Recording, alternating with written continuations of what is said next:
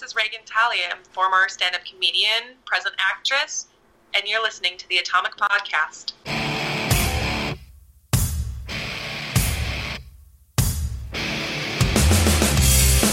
Intellectual stimulation by way of mobile devices. Welcome to another exciting episode of the Atomic Podcast. And here is your host of the show, Efren Guzman.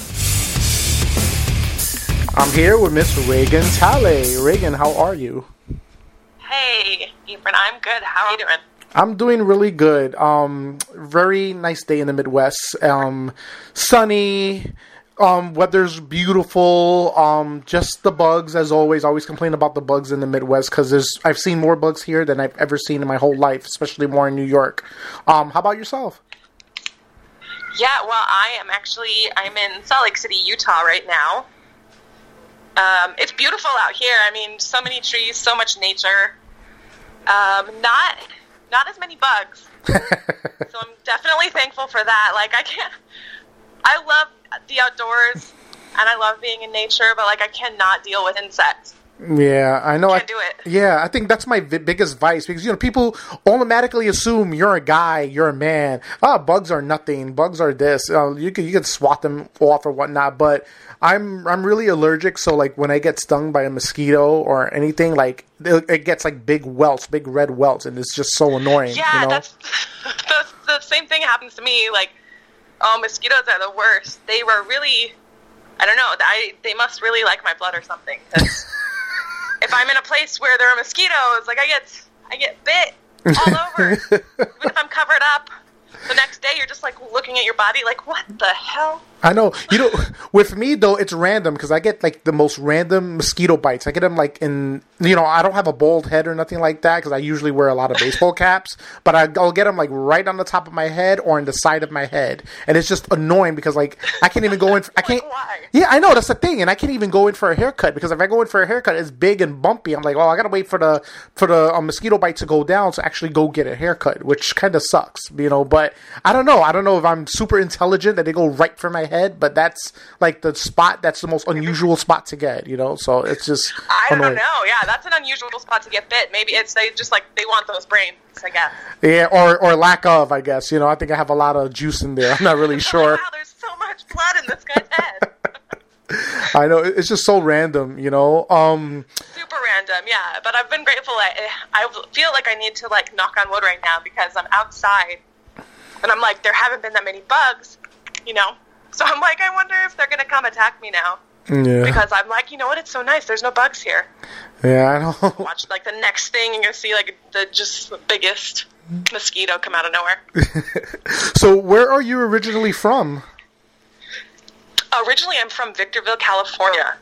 Victorville, California. It's how is that a big pop? Is that a big population area? Is it like population ten thousand or no? It's um, well, you know, it's a lot bigger now. Um, you know, it's been um, it's been growing steadily ever since I was a kid. But what it is is it's a little desert town in the middle of the Mojave Desert. Wow. Um, it's called the High Desert, and there's these, this group of three cities. There's Apple Valley, Hesperia, and Victorville. Mm-hmm. Um, I was born in Apple Valley and went to school in Hesperia. Eventually, we settled in Victorville, and then I moved from Victorville to LA at 18. So I've been in LA kind of ever since. What? Uh, so Victorville doesn't feel like home. LA feels like home, but Victorville is where I'm from. Wow, that's crazy. So you moved out at 18 years old?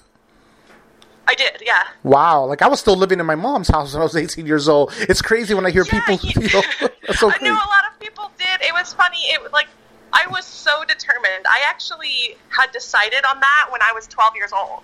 Wow, really? that when I was 18, I was going to move to LA and become an actress. That was in my head since I was 12.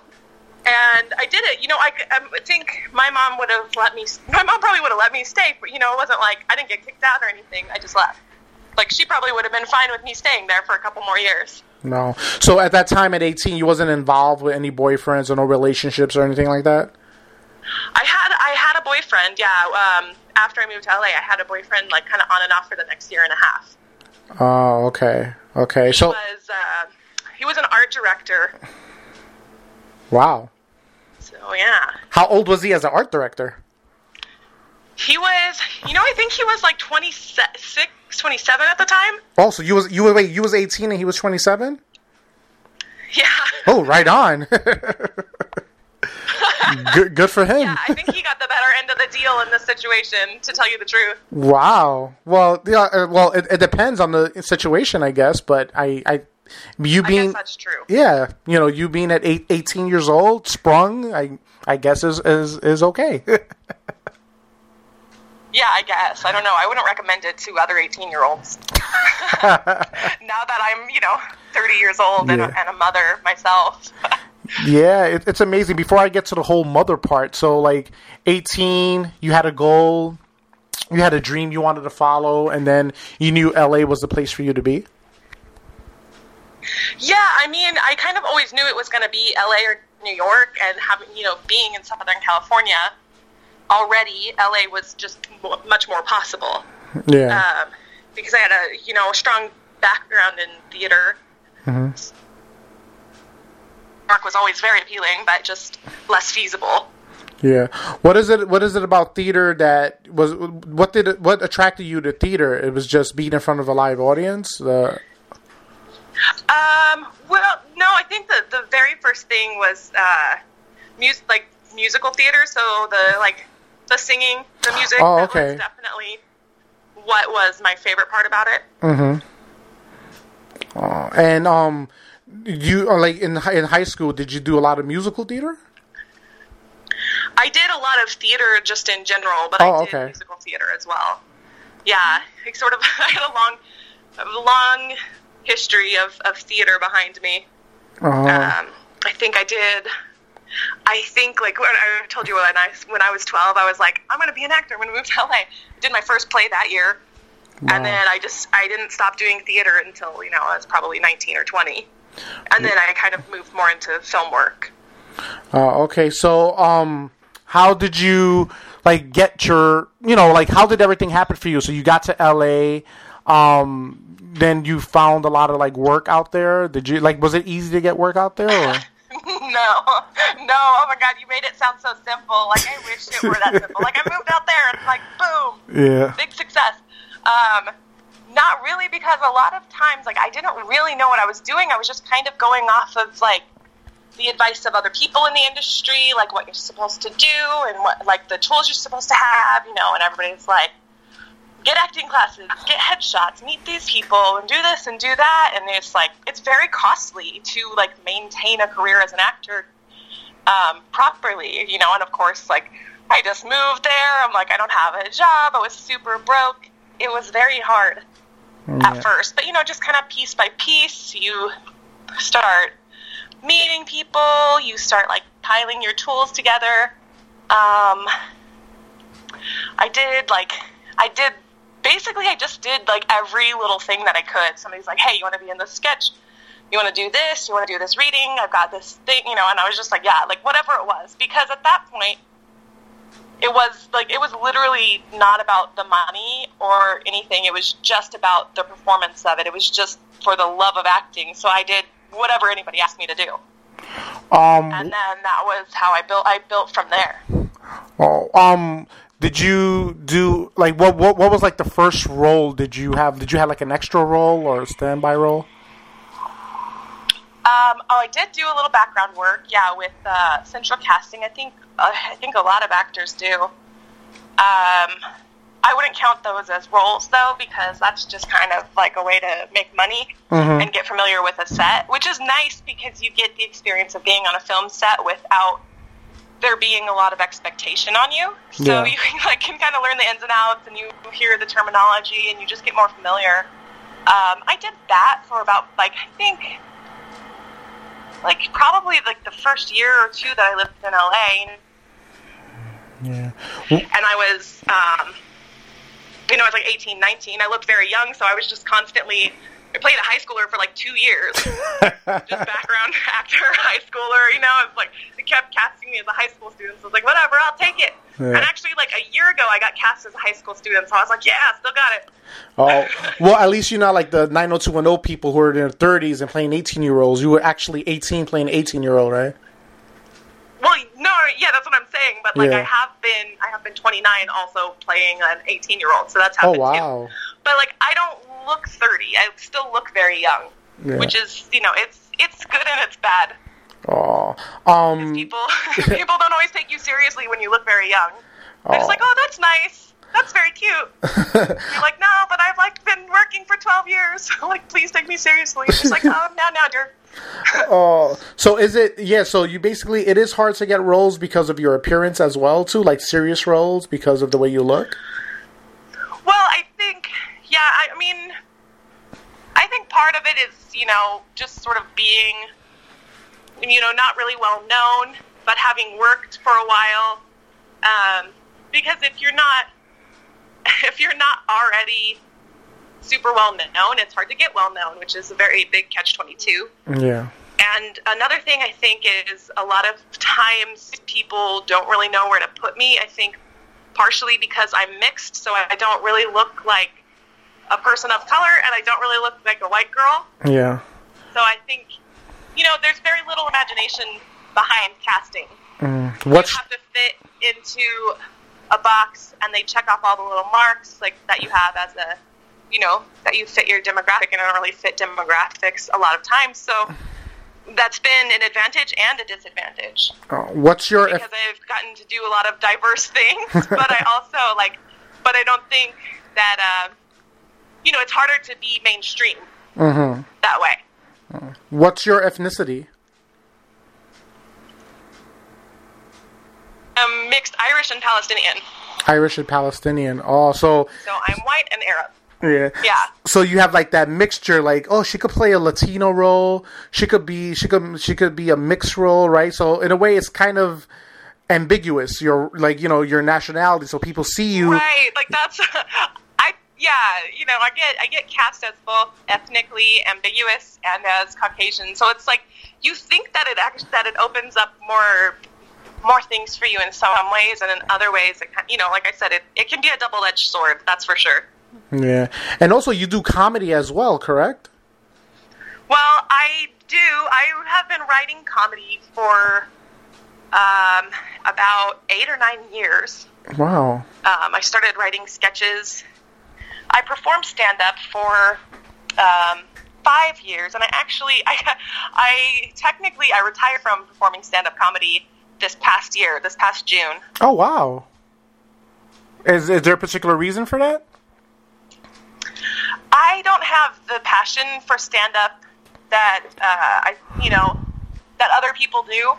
I love comedy and I love writing, but I find that uh, performing it is just not something that I was enjoying anymore. There were times where I enjoyed it, but for about a year, every time I got on stage, it felt miserable and it felt like I was just kind of going through the motions. Mhm. You know, and I was still getting laughs, but I was getting laughs on the same jokes I'd been telling for five years, and I wasn't motivated to write new material for myself. Um, and I started, you know, and I was getting more work as an actor, and my mind was kind of there, so it was just stand up comedy was never like the front runner as a performer for me Mm-hmm. and I just I thought about it, you know, because I kept thinking like it was just a phase. This is going to go away because I'd gone through times where you know stand up comedy is very difficult, Yeah. and everybody that does it knows just how difficult it is. Yeah. well, Um. You know, with with the current state of the world, the way it is, do you, you like at the time when you was doing comedy?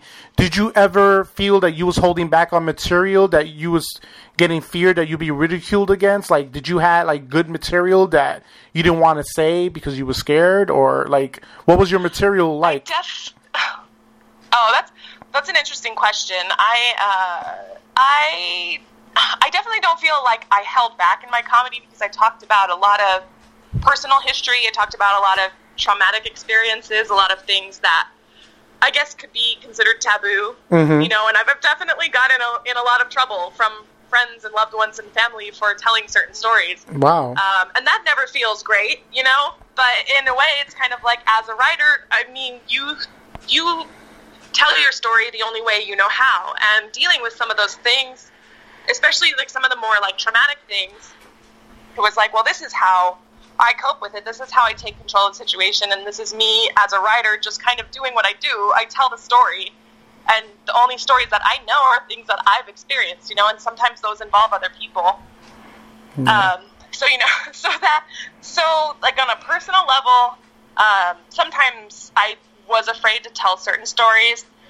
Um, as far as like opinions, like political opinions, things like that, I didn't feel afraid to tell those jokes. I was just underdeveloped as a comedian, like too underdeveloped to to get that sort of joke right. So, like, you know, I know talking from a lot of, I talked to a lot of other comedians before, and um, I talked to actors and everything. And what I notice about comedians is they have a lot of darkness in their life. Not to say that you're an alcoholic, because I have no idea what you do in your personal life, but there's been a lot of comedians who have a lot of trauma that happened to them early in life, and the way they express it is they talk about the situations that they've been dealing with. That have you been in situations where you had a dark past where it was an outlet for you to talk about it? Oh yeah, absolutely. I mean, it, you think about it like in human nature, laughter is one of your biggest coping mechanisms, and some of the you know, some of the best comedians have come out of trauma and tragedy. And, and there's that saying, you know, tragedy plus time equals comedy. Yeah. Um, and I think that is true. I wouldn't say like I have a dark past, you know, like I'm, I mean, I don't think like me as a person, like I, I don't have anything where I'm like, oh my god, I murdered somebody. You know, there's nothing like that. No, no, you're, I- yeah. Um, but yeah, I mean, there's dark stuff and there's traumatic stuff. Definitely had, you know, some bad things happen. But also, like, that's just, I've always seen things and thought, you know, okay, where's the joke in here? Yeah. No matter what it was, like, that's just how my brain functions. And I think when you're a writer, plus somebody who has, like, been through some trauma, that's mm. like, your brain just begins to formulate, like, okay, where's, like, where's the funny here? You just want to find the funny. Oh. Like, like, give me an example of your material that it was kind of trauma, but you made a joke out of it. Is there something you could tell me?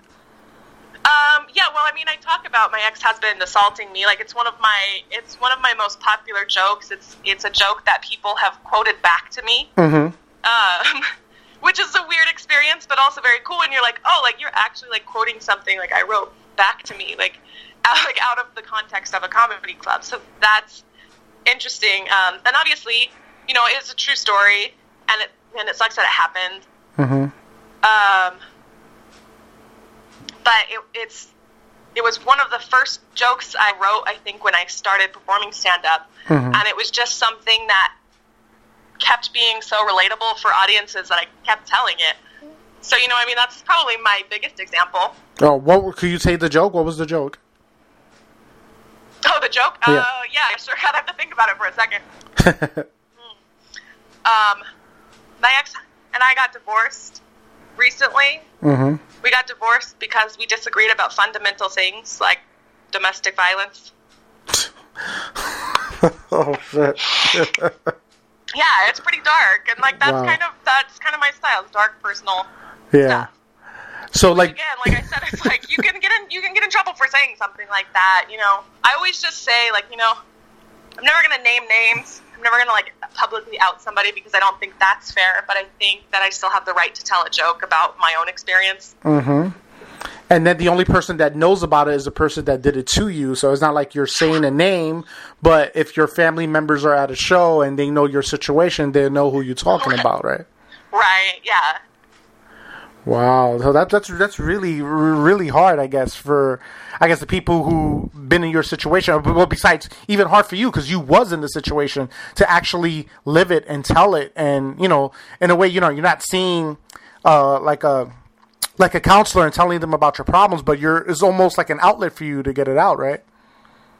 Yeah, it's definitely an outlet because in a way, you kind of get to take a situation where you were out of control and you get to rewrite the narrative where you are in control of it because you're controlling people's reaction to what you're saying about the story.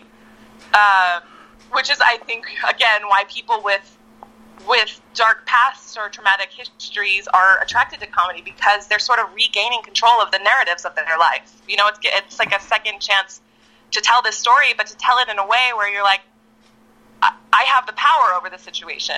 Mm-hmm. Um, what will you, you know, say? And I get to make people happy by telling them, "Hey, look at this fucked up thing that happened to me, but like I'm okay, we're okay, and we're laughing in this space together." Like that's one of the coolest things about comedy. Yeah. Is that you get to do that. Um, what will you say is your biggest influence in the comedy world and why? You mean as far as other comedians? Yes. Or like just in general? Oh, No, and other comedians, yeah. Um, well, there's, I mean, there's so many that I respect and love. Um, I think Chris Rock is probably one of my favorite, favorite comedians. Yeah. He's, uh, he's so physical on stage, which I know is kind of a weird thing to, to highlight, but I love the way he kind of walks as he's getting to a punchline. Like, it's just, there's a lot of emphasis on how he tells a story. I love the way people, like, he sets up stories. Um, John Mulaney, another one. I love comedians that are great storytellers, where it's like they're just telling you a story, but it's hi- it's highlighted with punchlines. John Mulaney is one. Um, Kathy Griffin is another. Chris Rock. Um, I don't know that I sound like anybody or that I have mo- like modeled myself after somebody's voice, but I definitely have watched a lot of comedy. I've studied a lot of comedy, and there's many, many um, that I would say that I have respect for and have probably, you know, taken things from perspectives or styles. Um, what would you say is the biggest setback about being a comedian today? Since you're not one right now, since you retired from it, what was the biggest setback? Oh goodness, I don't know. I think what's hard is knowing that you have so much more to say, but but your writing isn't.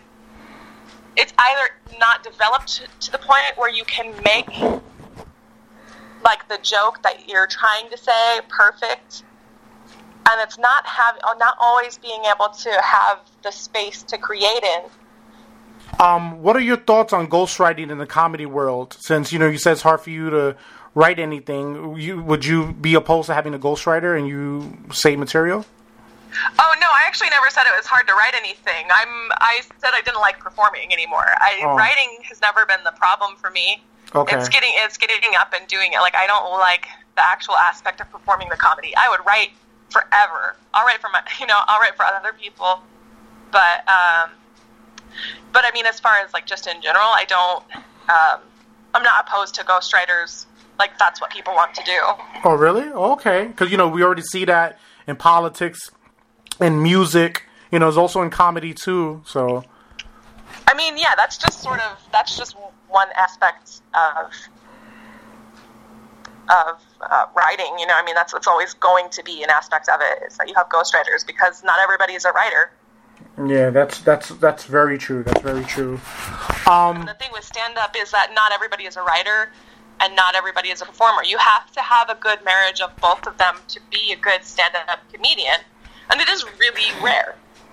yeah. And one of the reasons that I quit was because I wanted to, you know, I felt like I was taking up space where like those people needed to be, and I didn't feel like it was right. You know, I was like, I'd rather somebody else be on a show that actually has the passion for performing their stand up because I just, you know, I just sort of I lost any, I lost any uh, passion for it that I had. Wow. You know how they say if you don't have passion for the thing that you're doing, then you shouldn't be doing it anymore. So, I guess. You yeah, Know, you know, and I, I'll never stop writing. I'll never stop being a writer, and that's you know that's definitely. And I'll never stop being a performer. But I would just, I think comedy was a very good tool for me, um, for those years. Like while I was going through a divorce, and while I was not acting as much and not doing Yeah. music, and I had kind of taken a break from those those things, and that was like comedy kind of filled that void for a little while. yeah. Um, was it hard going through the divorce while you were still doing with you know your career in comedy? Like, was it really hard? Yeah, yeah, it definitely was, and it's something that people scrutinize. Um, and I don't, I really don't know why that is, but for whatever reason, like when you're an artist, that's and people want to insult you, like that's the first thing that they'll attack. Like you never you never get in an argument with like Bob from accounting and you like shame him for being an accountant. You know what I mean? Yeah, yeah. But like but people will shame you for being an artist because people certain people don't find it valuable. I won't say that everybody, you know. I think we all know that art is important and valuable.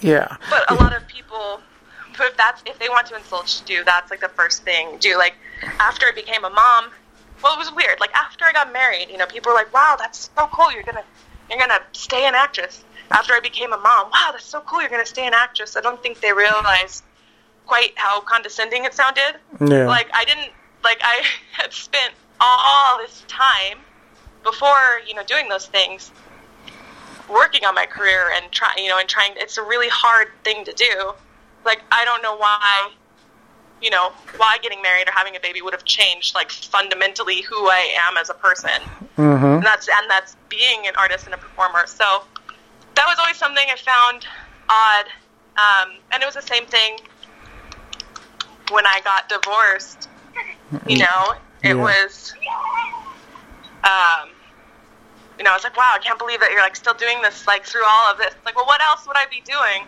Like, I didn't like just suddenly become a bank teller.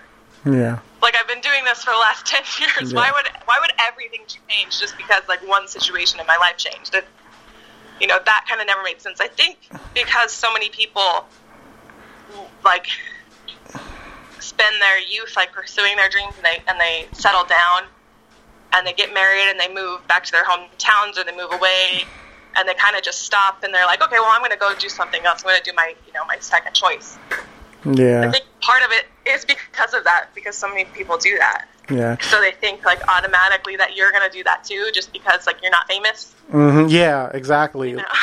Like, you know, like, the- well, no, it's like this is still what I want to do. Yeah, like they don't say, "Hey, you know, you're like the Michelle Pfeiffer of the acting world." Like, you know, like they just think like it's uh, you know almost like it's a hobby for you that oh you're not really making a career out of it. Are you getting uh you know um 401k? Do you have insurance and this this and that? So you know. You know, people on the outside tend to look at it like, oh, she's just, you know, getting her, her wild oats on, or just trying to like follow her dream. Which, you know, nothing's gonna happen from that. But it, it, you're right, it is condescending because you don't say that to somebody who's a manager at a Starbucks, which is nothing wrong with that. But if that's you know their goal and they're comfortable and they're making money for that, you don't say, oh my god, is Starbucks your end job for you? No, you know, everybody has a different route on where they're going. You know, just because. Yeah, no, it's, it's so true. But it's like about being an artist, whether it's like being a comedian or a writer or an actor, singer, or um, a photographer, whatever. Like we do that to artists so much, Mhm. um, but we, we don't do it to other people. It's like, okay, when are you, when are you going to give up on this? You know, on this dream of being a bookkeeper. Yeah, exactly. Like you know, you know, or, or you know, do that to other people. right? How long are, are, are how long are you going to retire being a bank teller? Like you know, there's it's like Yeah. you know, you know what Wait what a I second. Like this is not your business. yeah, exactly. And the thing is, every job has a purpose because you know every you know from the person that's you're buying the coffee from, from the persons that your butt cheeks are sitting at the toilet. Every person is doing a certain job. You know. hmm So it's just it, it, you're right. It's kind of condescending when they say something like that, which is not cool.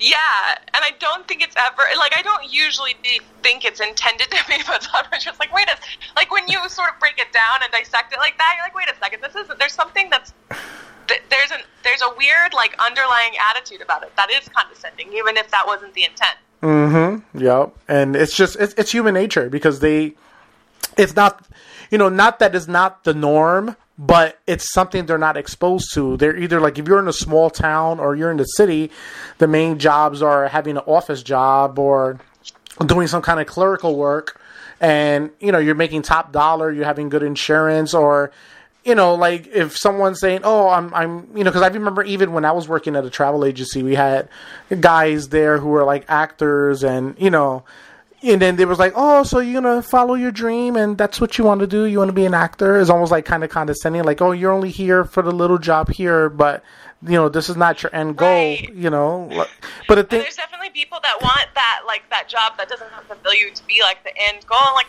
uh, you know, I mean, obviously, even it, it, not most people who are artists aren't gonna aren't lucky enough to just be like that's all they've ever done. Most of us have busted ass at other jobs, you know. Yeah. I mean, I I have done every job in restaurant service that there is to do. Like I've been a dishwasher before. Like I've busted my ass Yeah. and I've worked really hard and you know to support myself and it's and to like you know and to support to support your art like that's I think a lot of times you actually have to work harder because you're doing two full time jobs Mm-hmm. for a very long time. Yeah, and then you know that's that's the hard part just to get over. And you know you're th- you know you're 30 years old and you have a child. Um, being a parent in your field and you know you know ha- trying to get a sitter if you're going out or whatever. How hard is it? uh, You know I don't know if you co-parent or not, but how hard is it being a parent, a single parent? I, I should say.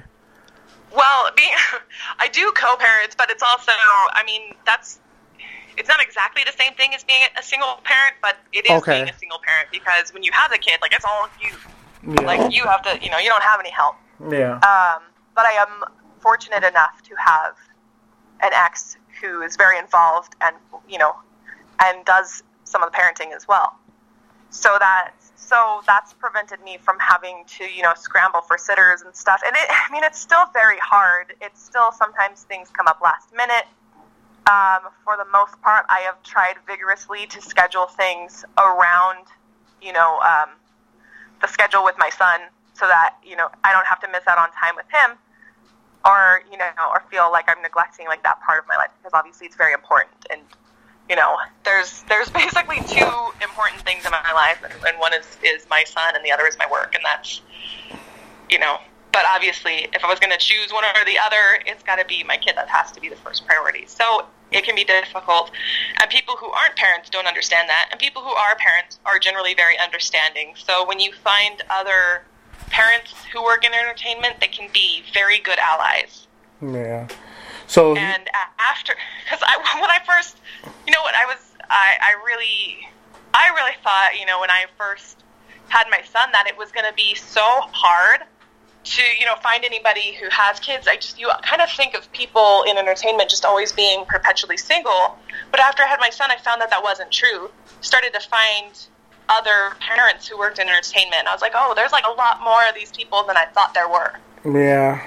You're like, oh wow, there's uh, other people that are in the same situation I am, or they're Yeah, and they're you like know? doing the same things. You're like, oh my gosh, like it's actually very comforting because you're like, that's you know, that there are other people like me. Because for for a while, I just kind of convinced myself that there weren't. I was like, oh, this is gonna be so hard. Nobody's gonna understand my schedule. Nobody's gonna like, you know. But I, I don't know. I was very fortunate. I think most people have been very, very cool about it. Very gracious. I mean, I remember being. I was working on um, a web series when my son was I, he was he had just been born. I think he was only a couple months old, and I had to like take a break in between scenes to pump. And I just remember like nobody making a big deal about it. Everybody just being like, "All right, cool, like we're taking ten, like," and then that and that was that. I was just like, I never felt like guilted or shamed or anything like that.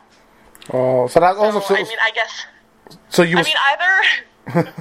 oh, I'm sorry. Go ahead. no, I was saying so you was pumping at work and then like putting the milk aside, like you was doing that. You was able to do Yeah, that. like I Oh. mean, not in like front of everybody, but like No, I know, yeah. you know, it's like if I had to take a break and like do something that like was for like especially in the first couple years because that's when it's like it's really hard. When they're a little bit older, it's a lot easier. You know, they're um, but those first couple years, very very hard to to really do anything. Outside of just stay at home and feed them, like those Yeah. first two years, that's all you do I know. you just stay at home and feed them.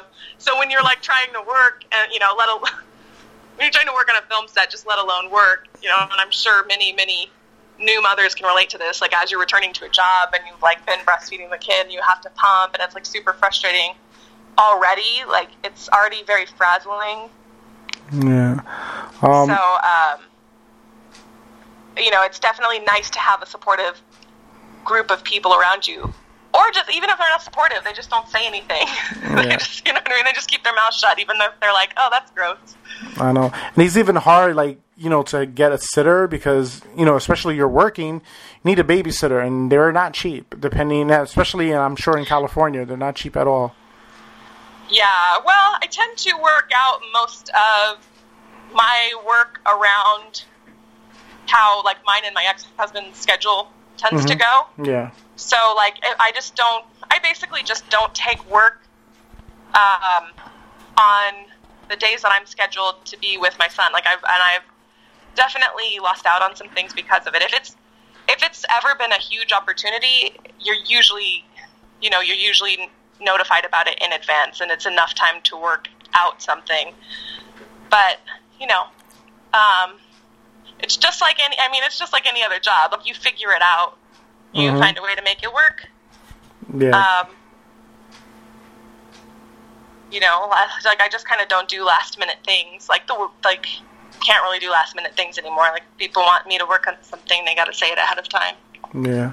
Um, what describe a typical day of training for you? Do you have to be in a certain shape?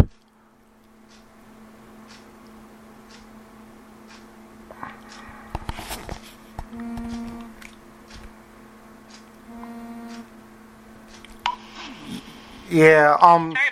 No, it's all right. Um, I said describe a typical day of training for you. Do you have to be in some like at a different type of shape for your roles?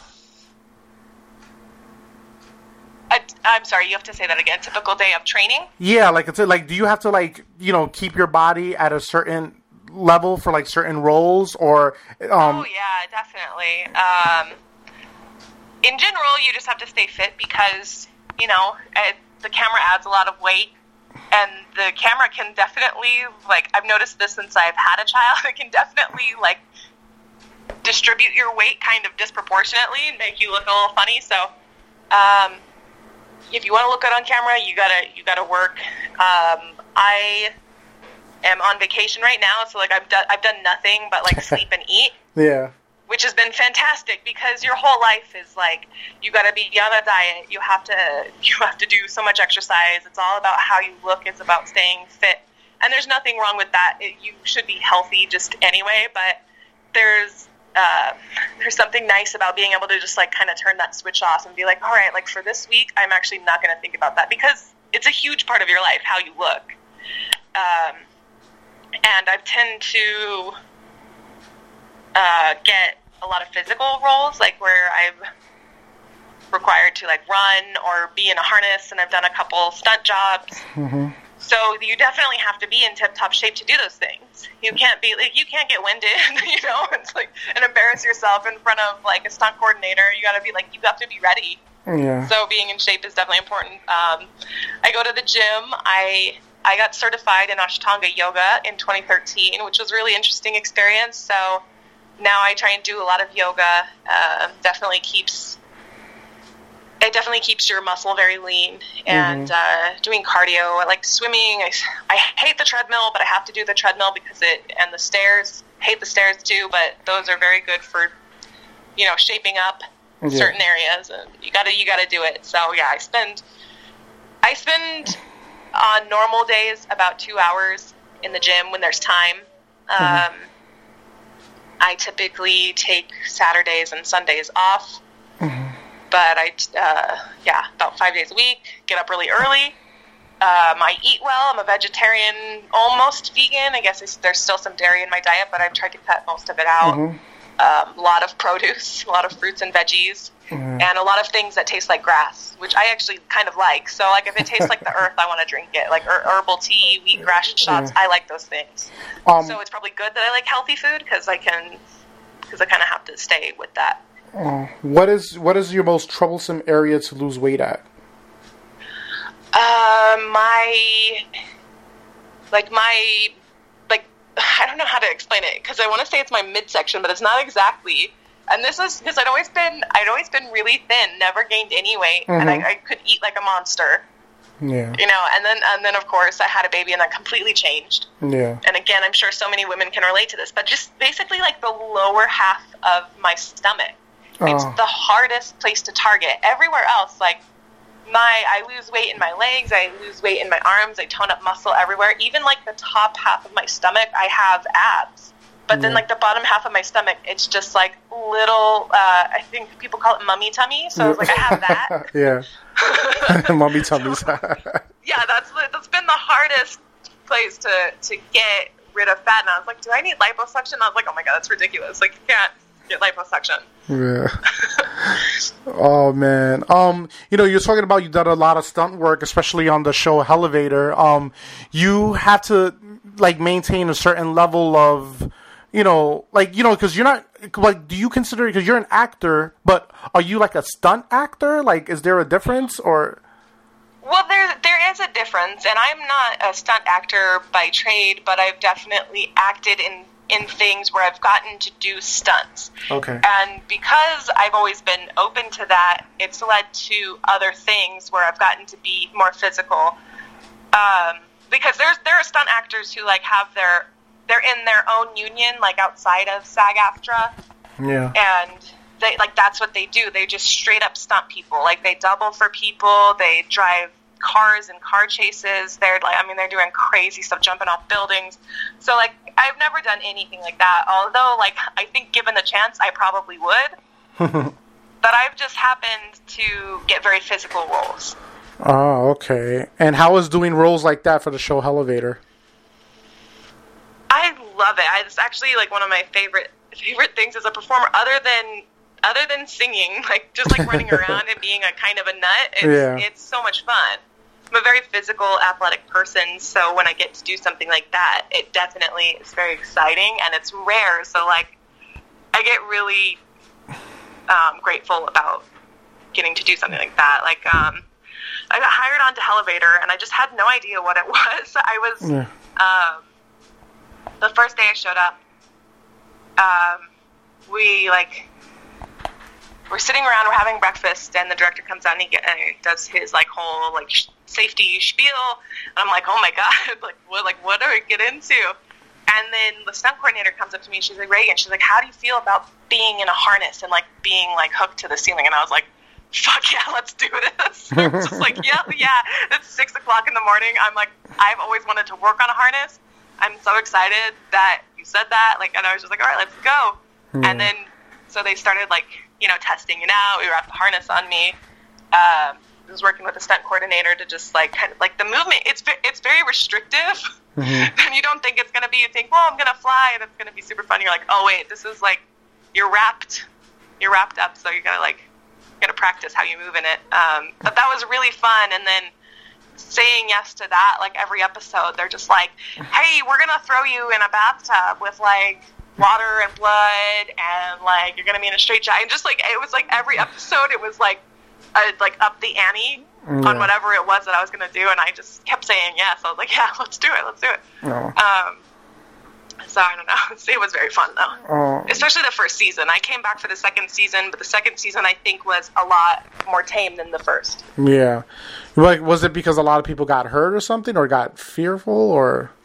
Mm, I I'm not sure. I think I think it was probably a combination of things, and this is just me speculating Mhm. because I actually don't know the answer. Mhm. I think part of it was the network wanted um, the show to be a little bit milder for the audience, and I think that they and then I think that the crew wanted to be um, to lessen liability because people did get hurt in the first season. Actually, like a lot of people got injured Wow. on the first season. Um, nothing like nothing horrible. Um, nothing nothing life threatening. But yeah, there were a lot of there were a lot of injuries, and I think part of it was because we're working in the dark.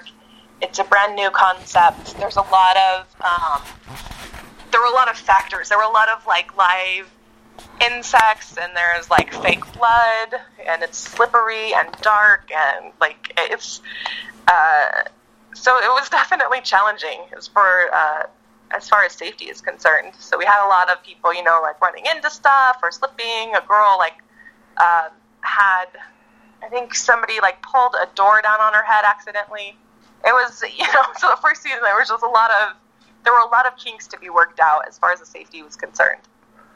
Uh, and also, you know, you've done movies here and there, you know, playing the hottie, you know, and whatnot. Um, I do believe that one of my credits on IMDb is um, hot girl, which I was just like, okay, like I can, like I, really? I I gotta look that up. I, yeah, I think go to my IMDb page, there's like, and it's funny, it's just this like really, I, I was like standing at a bar. I don't say anything. I had no lines. I was like in a, um, a cocktail dress. I think. I mean, uh, you know, we filmed in LA, but we were supposed to be at this like nightclub in Vegas, you know, and I'm wearing like a cocktail dress. I'm standing at the bar, like minding a conversation with a bartender. It's this big party scene, so I'm like, I get credited as, as hot girl, and I'm like, you know what? I got bullied when I was a little kid, like for so long, like just all of elementary school, all of middle school, half of high school. So I was like, whatever. Like this, this feels like a win to me. really? You got you got you got bullied in high school a lot? Mm, I said like half of high school. Like Oh, half- it, you know, eventually stopped. I think I think middle school was the worst. Really? There's nobody meaner than than a 13 year old girl. Oh my god. Well, why did you Nobody get in this world. why did you get bullied? Like, was there a particular reason or?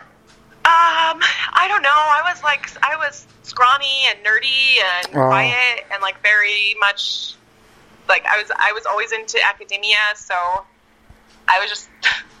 I don't know. I think I was just like a little nerd, and people and I got bullied.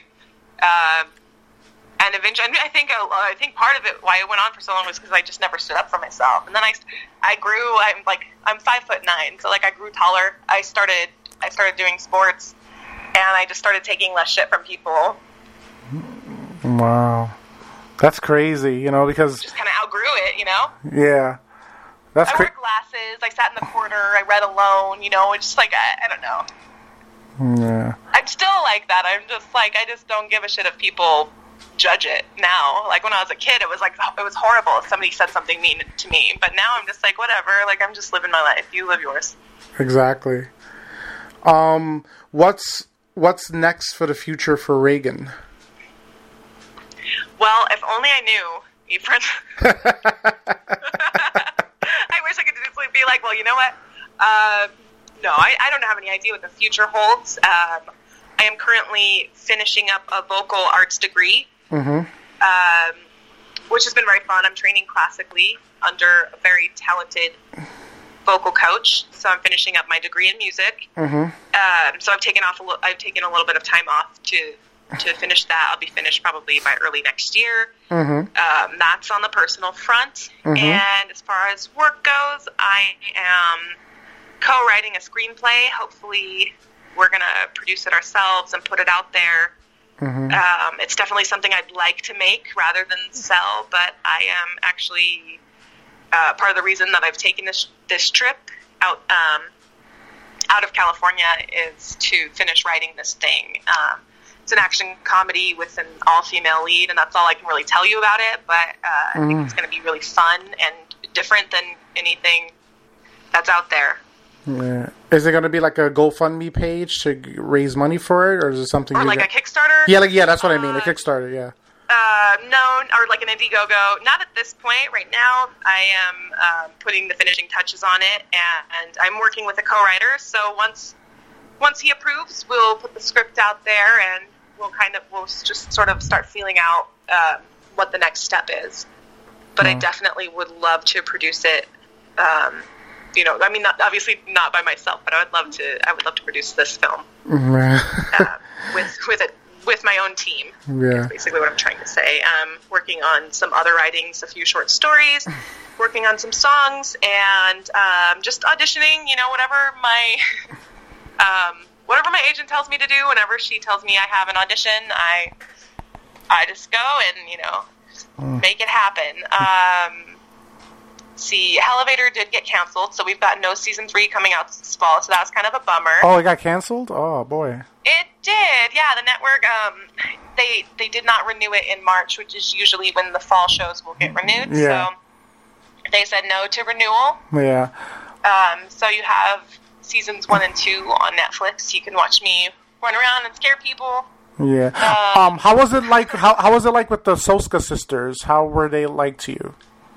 The Soska twins, they're Yeah. oh, they're great. They're so nice Yeah. and so gracious, and they're they're very fun. Like they have that persona of like they're twisted and kind of demented, and Yeah. like the whole like horror thing. But you know, sitting down and having lunch with them, they're just very nice, calm, friendly people. They're also they're from Canada, which I think just like everybody I've ever met from Canada, it just has that very like chill thing going for them. So like it is funny to see them like put on the the personas Yeah. of the like you know they're like uh, demented sisters, but Mm. then you like just see them when they're chilling, you know, Yeah. hanging out like at the after parties or like for lunch or whatever. They're just they're super cool, Yeah. um, super professional, very fun to work with. I, the whole cast has uh, had always been very fun to work with. And they brought on most of the same actors from season one to season two, so we got to see each other again after like a year of not seeing each other, and that was pretty great. It's funny. I'm looking at your IMDb right now, and they have you. They have you as hot girl in the movie Mac Daddy's Vegas Adventure. Um, which I have never seen, by the way. I don't even I don't even know that you can get a copy of it. wow. Oh my god. And then I got cast, I got you know, and I got paid, so that's what I did. Uh, it was I'm pretty sure that was the one where it was one day of work, and I was like I talked to a bartender at a bar. That I Uh-huh. thi- I'm pretty sure we were supposed to be in Vegas, yeah, if I remember correctly, and like that was my whole day Yeah. of work. yeah. It's it's, it's so funny. Not a very meat, it's Yeah. not, a, not a meaty acting role at all. You're just sort of there. They're like, we need a girl. Put her in a dress. Here you go. Like, boom. Yeah, it's so funny because you just have a title for different things, and then you only have one name for your short noise. Sandy, you was Sandy for a noise. Yeah, that was. Um, uh, it was a short film. Yeah, Did several years ago. I. And I, I want to. I want to say. I'm trying to remember the director's name. I'll feel ter- terrible. I should be more. I probably should be more well versed in like the work that I've done, but it's a lot of times, you know, and, and there's a lot of things that aren't listed on IMDb, so I can't remember every single job that I've done for the past. you it's know, uh, decade. it's uh, Scott Fleischer, right? That's why I just looked up now. Yes, that's yeah, Scott. Yes. Yeah. Oh, it's funny because then you have you have tourist and you have high school kid, and then it's from maid to nurse to bar woman. Ooh, the dreaded bar woman. Bar woman, yeah, no, they're all very vague. They're, I mean, you can clearly, like, you can see, like, how, like, inconsequential my career is by looking at my IMDb. Yeah. Because most of my characters, they're, like, they're just a character type. They're not Yeah. an actual character. Yeah. It's like, we don't know what to do. This person should be a maid. I actually, I played a maid on a Chinese soap opera. Me and the director named her Sam, but, like, they didn't credit, they didn't credit her as Sam in the on my IMDb page. They just were like we had talked about it. I said, you know what, I think I want to name this character Sam. And he's like, okay, we'll name her Sam, and they kept referring to me as Sam for the rest of the day, Yeah. which Yeah. I Um, thought was fun. I'd never worked on anything like that. I was like Chinese soap opera, okay, I'll do it. Um. And then they put me in like the very like typical like it, I felt like I looked like a French maid, like Yeah. uh, you know, like the Halloween costume. Like that's what I felt like. I felt ridiculous all day, and I kept ripping these like they p- were putting me in these tie these black uh you call pantyhose yeah. and um, I couldn't move. Like I actually had to stand up and stand still because I s- tried to sit twice and the pantyhose ripped both times. Oh shit. And I like by the third time I went back to wardrobe, I was like, you know what? Yeah. I was like, I'm not, I'm not gonna rip the third pair of tights. So like I just stood in the corner, like waiting, like waiting for somebody to cue me to like go do my scene. yeah. Um, so that it was actually a pretty fun day. We we were outside all day at this huge mansion in Encino, like outside by this pool. Um, I also like a lot of times I don't I don't watch my own work. Um, so like I've never seen that episode. I don't know. I have seen I have seen um, Hellevator. Yeah. I saw the first season. I don't think I've watched the second season yet, but I probably will. I know that they're available to view, so So are are you in we'll watch that at some point. are you in almost every single episode of Hellevator or most of it? I am in every episode of the first season, and I am in two of the second season. Are you really noticeable? So like if um someone wanted to watch Sometimes I am. I want to say, like, I feel like. Uh, sometimes I am. Sometimes I'm not. It, there were a couple episodes in the first season that I that I worked on, and I felt like I was all over the episode. But by the time it got edited into TV, like you had no, you would have no idea that I worked on it. Oh, Uh, okay. I there were a couple though where it's like definitely very noticeable. Um, I think in the second in the second season, I am one of the villains, okay. so it's more it's like more featured. I'm like I'm the evil I'm the evil nun character, um, which that was fun. Oh. Um, do you do you remember the title of that episode or offhand or no? Oh man, I don't I don't remember, but I do believe it's listed on my Okay. my IMDb page. Okay. Um, I'm gonna give you some fun questions now for you, Regan. Um, what's your favorite food? what's your favorite food? Potato tacos, Nice. Favorite drink? hands down. uh, alcoholic or non-alcoholic? Um, um, both. Okay. Um, non-alcoholic, it's ginger beer. Ooh, nice. I love ginger beer. And hmm, alcoholic. Um, I actually. It's funny because I mentioned ginger beer, but this and I don't know what this cocktail is called. It's actually something like I made up myself. It's got ginger beer, simple syrup, cucumber vodka, and um, like club soda with lime in it. Mmm. That's a nice mixology there. Poured over ice. It's really good. It's um, I, you know, I, I bartended for many many years, Yeah. and like creating my own cocktails became a thing when I like have people over or host or something. So like I just I made that, and I was like, it's actually it's become one of my favorite drinks to make because it's really it's it's light and it's refreshing and like you don't get like you don't feel too heavy. I get, I am really sensitive, so like if I drink whiskey, like I feel terrible the next day. Like it really feels like I, there's a lot of weight to it. Yeah. oh man. Um. I used to, but like I got you know I was like I got to a point where I was like I cannot do this anymore. I'm too old. Um. What's the first thing you notice when you're attracted to a guy? Oh, um, hmm. I don't know I can think about that one. Uh, you know, usually, it's, well, it's, it's just very rare for me to be attracted to somebody just in general. Like, I, you know, um, like I just, I Okay. don't know. I mean, it's not, like I see, I see guys that are cute or whatever, but for me to be like attracted to them, usually it's something that it probably isn't a physical characteristic. It's usually like something sort of like subconsciously that I'm like, oh, this person is interesting. Like I don't necessarily know why, Mhm. so I don't know if I can quantify that in a physical feature. But um, as far as um, trying to, I'm trying to think. You know what? Like I, well, I just find this cute. I don't know if like, um, because every guy doesn't have this, but what I think is adorable is when a guy smiles and they kind of have the crow's feet like around their eyes. Like I think that's like Oh. Okay. really adorable. Yeah. Women have that too. Yeah, I've noticed that too. That's cute. Yeah, Yeah, that is there's, cute. I don't know. It's just there's something really cute about it. Like when that I think so. I guess a smile, like a really nice smile, is something that definitely like, catches my attention. Yeah. I think you can. I think you can kind of see who a person is in their smile. Ah, okay. Nice, nice. And uh, my final question for you is: What would the Regan of today tell the Regan of yesterday? Hmm. Well, I think that she would say to not worry as much about the future or about her career and to not be so afraid of creating things, like to just create without inhibition Yeah.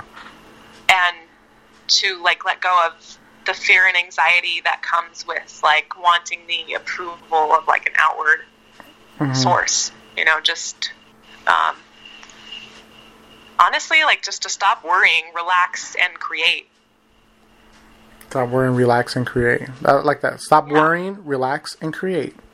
yeah because i think there's definitely been you know especially younger regan where i've gotten in my own way many many times and i had to outgrow getting in my own way Yeah. So I think had I learned that lesson earlier, I think I definitely would have like, you know, who knows? Maybe there's a story that I would have written, but I like I've, but it's gone now, or something. You know, just something like that. Yeah. And um, so comedy is pretty much over for you, right? Stand up is definitely over for me. Um, I still get invited to do shows from time to time, and I have to like break it to people. I always feel really guilty because I'm like, oh, like I feel like I'm disappointing people in some way, um, which I'm sure is not true because I don't think anybody really cared that much about me as a stand-up comedian. but I still have that like little pang of guilt where I'm like, oh god, I like have to tell this person I can't do their show because I'm I haven't done stand up, you know, in over in over a year. Um, the last time I did stand up was at the University of Utah in Salt Lake City last June.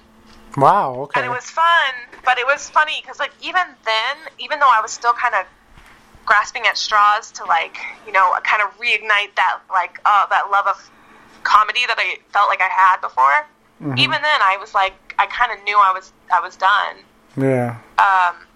So like I t- have to tell people like actually like, I quit. You know, I'm sorry. like I still write jokes. I obviously still post silly shit on social media. Um. I'll never stop. I'll probably never stop writing comedy. Mm-hmm. I definitely, just definitely will not be performing it anymore. Uh, okay. Um, Regan, promote your social media, plug anything you have upcoming. Yes, well, you can check out my IMDb page at imdb.com slash Regan Tallah. All my social media is at Rey Potato Tacos, which is R-E-Y, like Star Wars Rey. Yeah. And I talked about potato tacos earlier, but I don't know. It's, it's just, it's a thing. Wow. Um, so it's Rey Potato Tacos. That's my Instagram, and you can see like I I post a lot more of like my hippy dippy stuff on Instagram. I post like trees and meditation things and animals and like um, but I also post like some of my work. I post about my son. Um, I think it's the most like diverse social media page that I have. So if you mm. want to like get an idea of like who I am as a person, my Instagram is a good place to go. Um, if you want to get a good idea of like my persona as a performer, my Facebook is definitely the place to go. I definitely like ha- more of a persona on Facebook than it, than it is really me. Like I get, I'm I'm really saucy on mm. Facebook in a way that I'm not really in real life. Oh. Um, but it's fun. It's fun to play into that character. Yeah. You know, and I think people are are people are kind of used to it. You know, you so, can yeah, you can always be a keyboard thug at, on Facebook or any social yeah, media. You well, know, definitely not mean to people. No, like, I, I, like I mean, I like I hate trolls. That's the worst to me. But like I'm I'm saucy and it, it can be fun. Yeah. Um, I always try to keep it lighthearted though. Like nothing mean, nothing like nothing yeah. crazy, nothing trollish. Yeah. If somebody tries to troll on my page, like they're gone immediately. Like I can't, I can't do it anymore. I yeah. used to like get in fights with trolls, and then I was just like, I, I don't want to, I don't want to look back in my life and be like, you know what, I spent three hours one day like going back and forth with a troll on Facebook. Like that is not how I want to spend precious hours yeah. in my day. Do you do you ever have troubles with dudes sending you like dick pics or anything like that, or like weirdos and shit? Yeah. Oh yeah, definitely got the oh. dick pics. Oh, one guy geez. like um, one guy was like, "Hey, you can use this as one of your punchlines," and like, and sent me a picture of his dick on my fan page, and I was like, "Oh, like why? Like I didn't want to see that." And it was all hairy, and I was just like, "Dude, like why would you do this to me? Like why?" You know. Um. So yeah, I don't know. It was like I don't know what they're thinking. I I think some some men do it like because they like to shock you. Like they don't actually think that. Yeah, it's not attractive. You know, it's not, the, yeah, right. You know? I think that they know that it's not attractive, and I yeah. think they know that you're not going to like see that and yeah. just automatically go like, "Oh wow, I want to get with you." I think they do it because they like that like, um, like repulsive reaction. Like they like it's like a power thing. I think that's like why it's kind of messed up. It's like more of a power thing than anything else. Like, oh, here's my dick. Like, yeah. I know that you're gonna feel awful that I sent you this, but that's why I'm doing it. Yeah. So it's like, you know, yeah. pun intended. It's a total dick move. Yeah, it's just so funny because it's so random. Because that's something like you know you hear all the time. It's always you, random too. Yeah, like you know you never hear of a girl sending a clip pic. It's always the guy sending like a dick pic. You know, it's just so random. You know, right. that's like a man thing to do. It is a man. Yeah, yeah, and I mean, like, thankfully, most men don't do stuff like that. But um, yeah, I've received a few dick pickages in my day. Um, God. then the other, the other one that's like, that's more rare. Like the one that I find more common is men who like try and date me via social media. Oh boy! Like where they're like in my inbox and they're like trying to pick you up like get me to kind of yeah, kind of trying to pick me up, and it's like you know, like this is not a dating site. Yeah. You know, and they and then they get hostile with you after you pointed out that you like you're not interested in dating, and if you were, like you you know, you'd be doing it somewhere else. Like it's Facebook. Yeah. It's a networking site. It's not a dating site, and people just really don't seem to get that concept. And I understand that, like, you can make connections and mm-hmm. date from there via social media, but like to just like immediately aggressively like inbox a girl, it's like. And I know that I'm not the only one you're doing it to. I know that you've sent like ten other messages to like women that I know, probably like doing the same thing. Like and it's weird. They're like casting a net, just like seeing who bites, but then they get mad when you're like, no thanks. oh my god. So that's weird. Like the the aggression of, or like when you don't, when you want somebody to be respectful, how, how they get aggressive. Like that's that's like the more common one that I get. Yeah, they get really aggressive. Mm, some of them do. Some of them don't. Like I like a lot of times. What I'll do now instead of just um, ignoring them, I'll just say, "Hey, like, can you?" Well, like, well, before they had the block messages feature on Facebook, which, like, thank you, Facebook. The block messages feature is the most amazing thing in the world because now you can block somebody from inboxing you without unfriending them on Facebook yeah. and I love it because I like having I like having all the friends on there, and I have a very like diverse friends list, and um, I like people being able to see you know my work and my jokes and all of that. But it's nice to like be able to kind of control the aspect or like the like the aspect to like to which people pest like the capacity to which people pester you. Like to be able to have a little bit more control over it is nice Yeah. that, that block messages thing has definitely changed that. But before that happened, I would just be like, hey, you know what? Like, I'm not, I'm not here to date. You know, just here to promote my work and Yeah. post about my life. And like, um, a lot of times they'll be like, oh, okay, like, sorry, you know. Yeah. And then other times they're really, they're really rude about it. So I don't know. It's just kind of you don't know which one you're gonna get. Yeah. It's like a oh, catch Like, twenty "Oh, two. You bitch, and you're like, oh my god, like I didn't, like I, yeah, it could be, it could go either way. Sometimes they're like, oh yeah, sorry man, like didn't mean to Yeah. offend you or whatever. I'm like, look, I'm not offended. I just want you to stop messaging. Yeah. Oh, I forgot to ask you. Um, before like for a role for a movie, would you do any raunchy roles, or you have your limits of certain roles that you would do?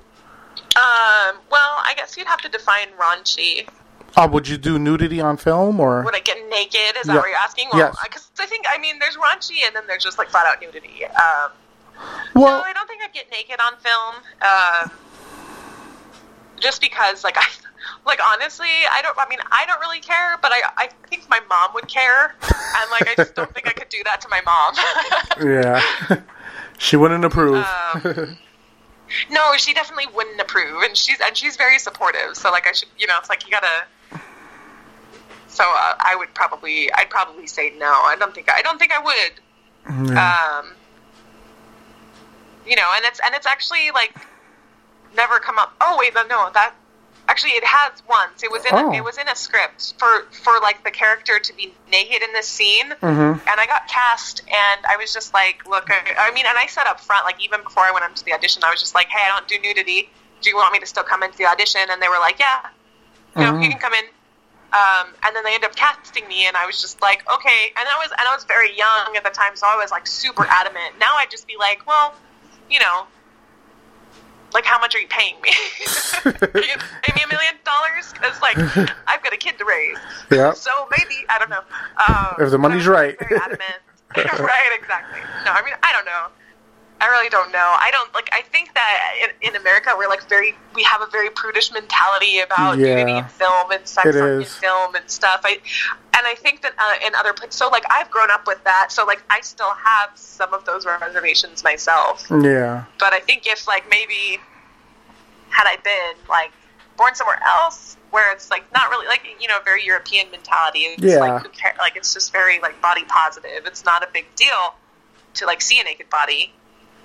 Um, but yeah, like I just told I was like I was I was very adamant like I hey, I'm not getting naked for this film. And it was like in the script the way it was written it was just totally pointless. Like there was no point for this girl to be naked in the scene. Like she could have been fully I was just like hey I was like if you're casting me I was like I already said that I didn't want I wasn't gonna be naked for Yeah. the scene. And they're just like yeah okay you can just be in a t-shirt. I was like okay cool. Like they didn't they were just like, yeah, whatever. Yeah. They're like, you know, we don't need you to be naked. And I was like, okay, cool. and I'm glad like I stood up for myself because it ended up being like one of the worst things I ever worked on. so like, I mean, if I were ever going to be nude for anything, like let's hope that I got paid very, very well for it, and mm-hmm. that it was very well done, Yeah. and something I could look back and be like, wow, that's artistic, and I'm proud of it. Not like, wow, that was like terrible. I barely got paid, and I just made a bad choice in my early career. Yeah. No, but I, Thank God I wore that stupid T-shirt. no, you're so awesome, Regan. Thank you so much for your time. Thanks, Efren. I hope Yeah, everybody. I'm glad we got connected. This was fun. I know, and I hope everybody out there was intellectually stimulated by way of mobile devices. Have a good one, folks.